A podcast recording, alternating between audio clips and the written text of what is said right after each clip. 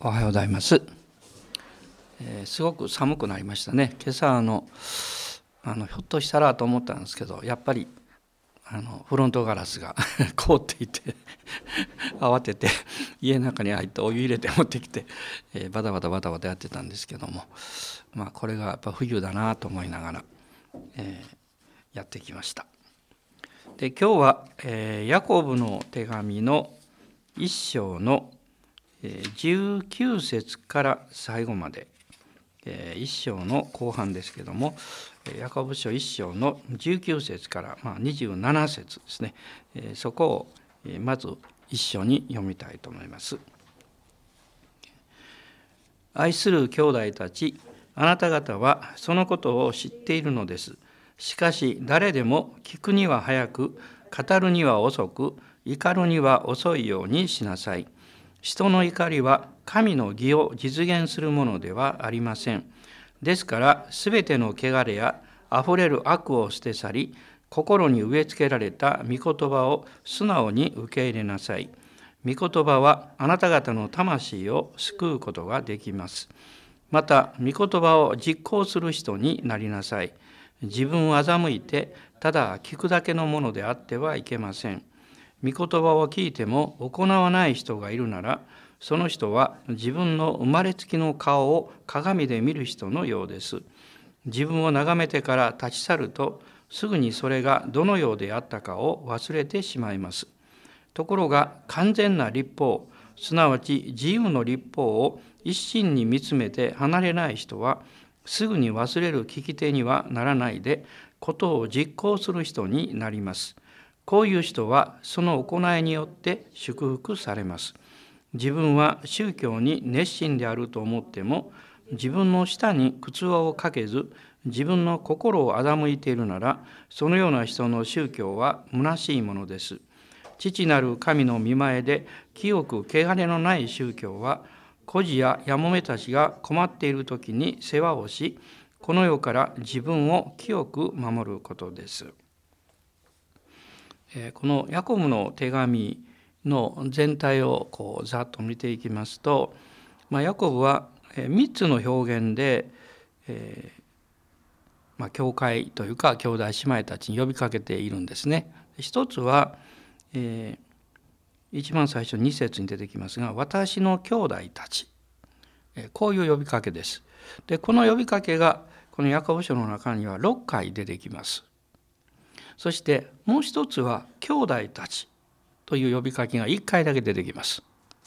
そしてあと2回はこの一章の16節と今日読んだ19節にありますが「愛する兄弟たち」こういうふうにこの呼びかけているわけですね。で、まあ、今までこの一章の18節までこうずっと見てきたんですけどもまずヤコブは早速この、まあ、早速というかいきなりですね私の兄弟たちさまざまな試練に遭う時はという試練の問題をこう出してるわけです。えそして、えー、12節には試練に耐える人は幸いです。こういうふうに言ってます。そしてその試練というのが起こってきた時にあの一番の誘惑は何か神様が自分を罰しているようなあるいは神様が私を困らせているんじゃないかというふうに考えてしまうことですね。ですからここには試練と誘惑のことが出てくるんですがこの13節から読むとですね誘惑というのは決して神がなさるものじゃないんだと試練は神があえて許されますけど誘惑は神がなさらない。でそれは自分の内側にある肉の欲というのが、えー、それを誘発していくんだということを言っています。そして神様はどんな時でもですね、えー、この17節8節になりましたが良いお方である全ての良い贈り物完全な賜物は上から来るでこの神様は父であるというふうに言ってます。父という言葉は実は5回出てくるんですけどもこのえー、ヤコブはですねこの神様がどういうお方であるかということのイメージを、えー、悪魔はいつも誤解させて、私たちを責めたりあるいは失望させたりするあるいはもう一つは純粋に主に信頼することを離れて自分中心の生き方に私たちを向かわせていく、まあ、そういうことについて語っているわけです。このヤコブ書っていうのは60年頃に書かれたと言われてますけれどもいろんなこの世の戦いがやってきてクリスチャンたちもいつの間にか教会には行くけど生活はなんとなく世に戻っていくというかそういう信仰と生活のこの有利するようなことが起こってきていた。それに対してヤコブはま行動の所感としてこの手紙をま警告としてまた教えるためにま書いたようなんですね。でこの19節から27節ここを読みますとですねこの全体として内容的にこう感じることは、えー、まるでこうロマ書の8章の、えー、あごめんなさいあのガラテヤ書5章のですねあの中頃に16節ですがね「御霊によって歩みなさい」っていうのがありますけどそのことが具体的に表されているようなあの感じなんですね。でまさにこの19節から27節の中には御霊による歩みというのはどういうものなのかということをこのヤコブなりに書き記しているようなそういうふうに思われます。の19節の中に「愛する兄弟たちあなた方はそのことを知っているのです」そのこと何かっていうと神様は良いお方なんだでわざわざここであの最初に16節に愛する兄弟たちというので彼は語ってますけど騙されないようにしなさいと。でそういう間違った考え方に騙されないように。そしてここではあなた方は愛されてる人なんだからということを呼びかけています。それはあなた方はこの神様が父であり良い方であることを知っている。そのことに目を留めた時に自分が愛されているということにも気がつく。まあ、こういうこの呼びかけをしているように思われるんですね。えそして誰でも聞くには早く語るには遅く怒るには遅いようにしなさい。まあ、ユダヤのことわざの中にですね耳は2つ口は1つそれは聞くに早く語るに遅くなるためだという言葉があるんですね。確かにそうだと思います。そしてここでヤコブはもう一つ怒るには遅いようにしなさいというふうに言っています。まあ、それはこの聞くことの多くがですねその私たちの感情を害して、え、怒りを誘発しやすいような内容が多いから要するに 腹が立ち立ちやすいようなことを聞くことが多いということなんです。ですから怒りっぽい感情ですぐに語り出さないようにというふうにヤコブは注意を促しています。ないならそれは精霊様を悲しませることに直結するからなんですね。このエペソ書の4章の25節からそのことが出てくるんですけれどもこの精霊を悲しませてはいけない。まあこれは精霊を悲しませるということは同時に御霊の導きを見失いやすい状況になるということなんですね。だからそこでヤコブは言うわけです。人の怒りは神の義を実現するものではありませんというふうに言っています。まあ、そのようにした一つの例があのカインという人だと思うんですね。彼は自分の捧げ物が神様に受け入れられなかったのを怒ってですねそしてついにはこの弟のアベルを殺害してしまうわけです。まあ、怒りというのはそれほど大きく増幅されて非常に悪い結果を生み出すということもあるということですね。そしてこの21節の中に「心に植え付けられた御言葉を素直に受け入れなさいというふうに書いてます。つまりそれはこの私たちが怒りをもたらすようなことを聞くことが多いんですけどその時にその感情に走らないでですね神様の前にもう一度静まって主が聖霊様が語ってくださる御言葉に心を止めることです。そしてそれを魂で受け入れることそうですねこの精霊が御言葉を示されてもえー、あなたの感情とか思いがそれに反していると受け入れないわけでしょ。だから、えー、このすでに与えられている御言葉精霊によって語りかけられている御言葉をあなたの、まあ、魂まあ、私の言葉で分かりやすく言えば心だと思いますけどその感情とか思いとかそれが拒絶しないでですね腹を立ててると拒絶するんですね。そうではなくそれを受け入れなさいと。そうするとあなた方の魂を救うことができる。つまりその時にこの怒りの感情の応答とか気分を害することとかあるいは自分を傷つけるようなそういう心の状態から私たちを救い出すことができるわけです。そしてこの22節にはまた御言葉を実行する人になりなさいというふうに言ってます。まあ、それは多くの人々が当時自分を欺いて聞くだけのものになりつつあったからなんですね。つまりこのその前のこの、ヤコブが言っている内容から考えるとですね精霊様が彼らに御言葉を語っておしおられるのにその御言葉を受け入れようとしないで自分の感情や思いに振り回されて生きていくそういうクリスチャンが増えているんだということを、彼は警告しているんだと思います。まあ、この22から24の中に聞くだけのものであってはいけません。というふうに書かれていますね。え御言葉を聞いても行わない人。その22節と対照的です。御言葉を実行する人と御言葉を聞いても行わない人。ここには、まあ、天と地の差があるわけです。そういう人は、えー、自分の生まれつきの顔を鏡で見る人のようです。え自分を眺めてから立ち去ってしまうするとすぐにそれがどういうものであったかを忘れてしまうその、え自分の姿を見て忘れてしまうという時には、うんまあ、2つの面が考えられると思うんですね。一つは自分の姿を見てあ私は自分の義を立てるほど立派な人間ではないということを自覚する、ね、自覚するわけですね。あのある、えー、ハワイでしたかね。もう今はなくなったみたいですけどその、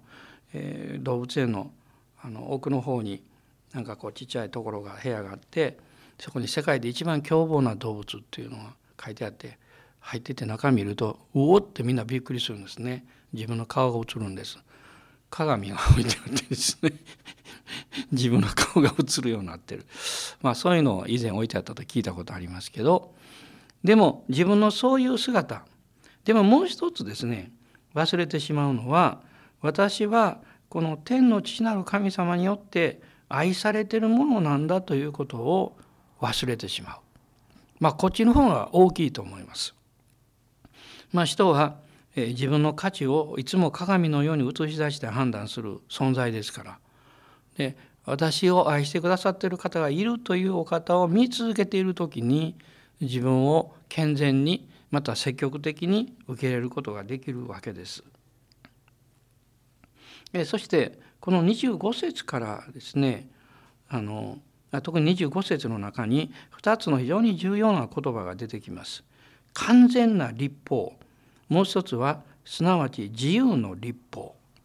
ね、完全な立法っていうのは何なんでしょうか。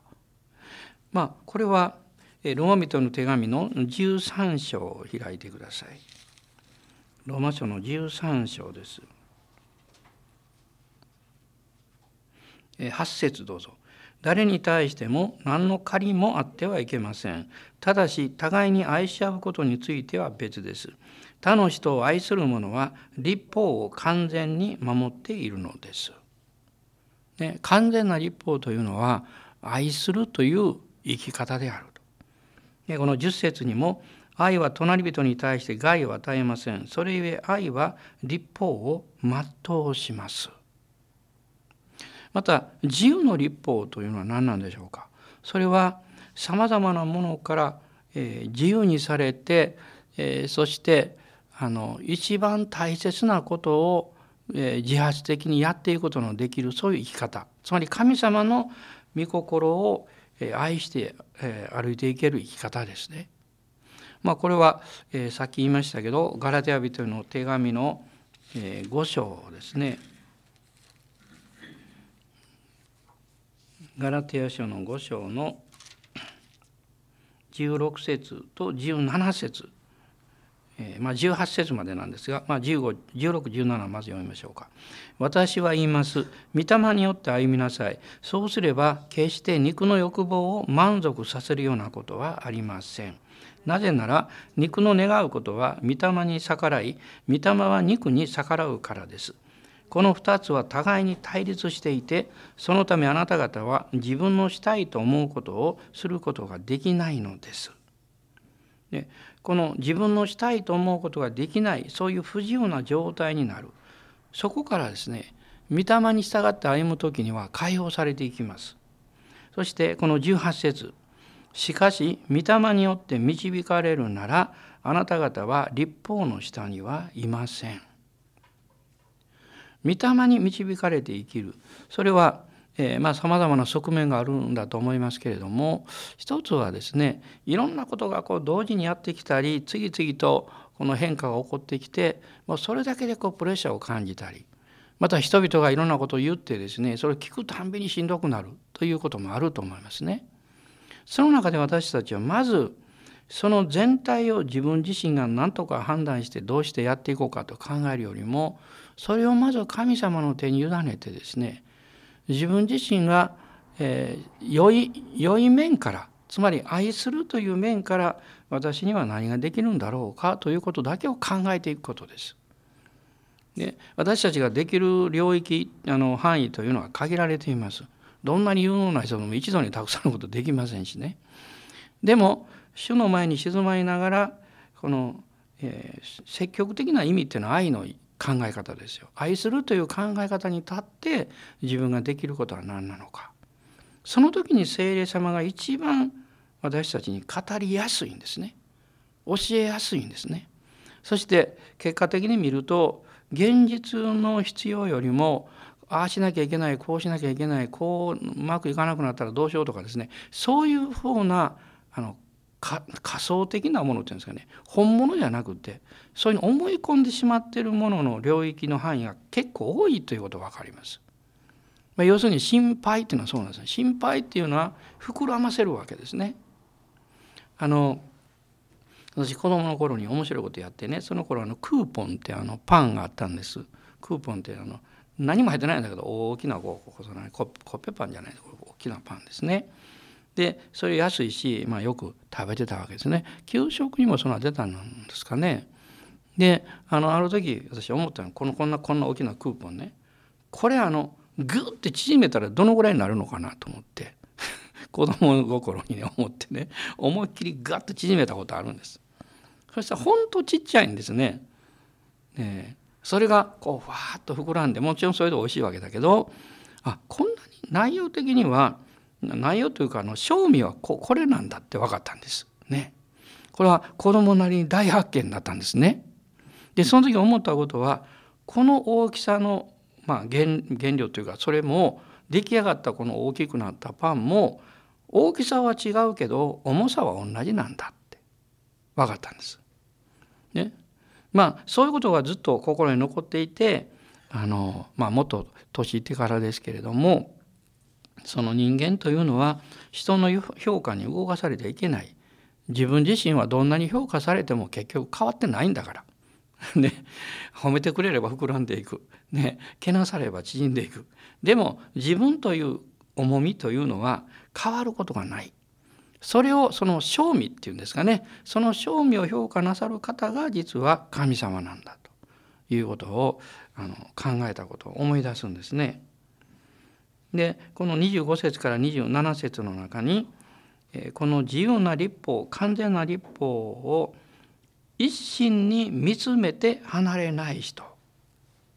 一心に見つめて離れない人。それはすぐに忘れる聞き手にはならないって書いてます。そしてことを実行する人になります。その外側の表現やえー、感情に振り回されないでその中身をしっかり見つめてそれを行っていく人だと思います。でそれはここの自由の立法に従っていく人の生き生き方ですね。こういう人はここでヤコブが言いたいんですね。その行いによって祝福されます。彼が言う行いというのは御霊によって導かれる実質を行う人のことなんです。決してその自分からえー、何というか自分ができるぞとかですねあるいはこれをやればこうなれるんだとかこういうふうにすれば神様に喜んでもらえるし義と認めてもらえるんだというそんなことじゃないんですね。精霊によって目が開かれてそして精霊によって導かれているその正味の生き方それを神様に信頼して生きていく人それがその行いを行う人なんです。そういう人は祝福されます。と言っています。えそしてその後ですね多くのこのあの偽りの考え方教えつまりそれが宗教宗教心なんですね。まあ、宗教心っていうのは魂の領域に属するものですけれどもあの宗教心に騙されてしまうと心を欺いてしまうそしてその宗教は虚しくなるその一つの証は口に靴輪を、まあ、下にって書いてますね。自分の下に靴輪をかけない。その小さなことをねなんか大きくあの宣伝したりあるいは偽って語ったりですね、えー、その結果自分自身も振り回されてしまうんだ。と言ってます。27節には、えーまあ、健全な在り方、まあ、それは父なる神の見前でどう生きるかということここにわざわざ、えー、もう一度彼は父なる神ということを語るんですね。その神の見前で清く汚れのない宗教まあそれは実際的に孤児ややもめをの世話をしこの世から自分を清く守ることです。こういうふうに彼は言います。それは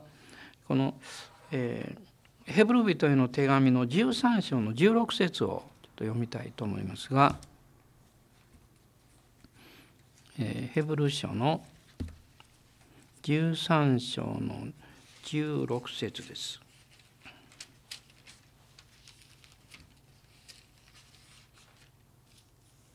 一緒にどうぞ。善を行うことと持ち物を人に分けることとを怠ってはいけません。神はこのような生贄を喜ばれるからです。善を行うこと持ち物を人に分けることを積極的にしなさいというふうにこのヘブル書の記者は進めているんですけどもその前ですねその前15節も読んでください。ですから私たちはキリストを通して賛美の生贄すなわち皆をたたえる唇の果実を神に絶えず捧げようではありませんか。ここには霊の霊的なこの生き方賛美のことが出てきますね。つまり神様を崇め礼拝をするという生き方はこの16節にある具体的に私たちがこの、まあ、良い行いを行って生きるというかそれに結びついていて最終的にそれをもたらすものであると。だからこういうのも言えるんですね。間違った礼拝間違ったこの、まあ、宗教というかそれはその行いにおいて間違ったものを生み出していく。イエス様は、えー、良い木が良い実を実らせるとおっしゃったんですね。ヤコブが言っていることは決して外側から何か頑張って神に喜ばれる生き方をせよと言ってるわけじゃなくってむしろ逆なんですね。私たちの内側を神様の前に照らし出していただいてその御霊によって導かれていくようにその時には御言葉がその人の生き方の一番中心に入ってくるんだということを彼は語っています。まあ、この週も、えー、もう一度、えー、そのことを覚えながら自由の立法完全な立法をですね、えー、そのように導かれていきたいと思います。アーメン感謝します。じゃあお祈りしましょ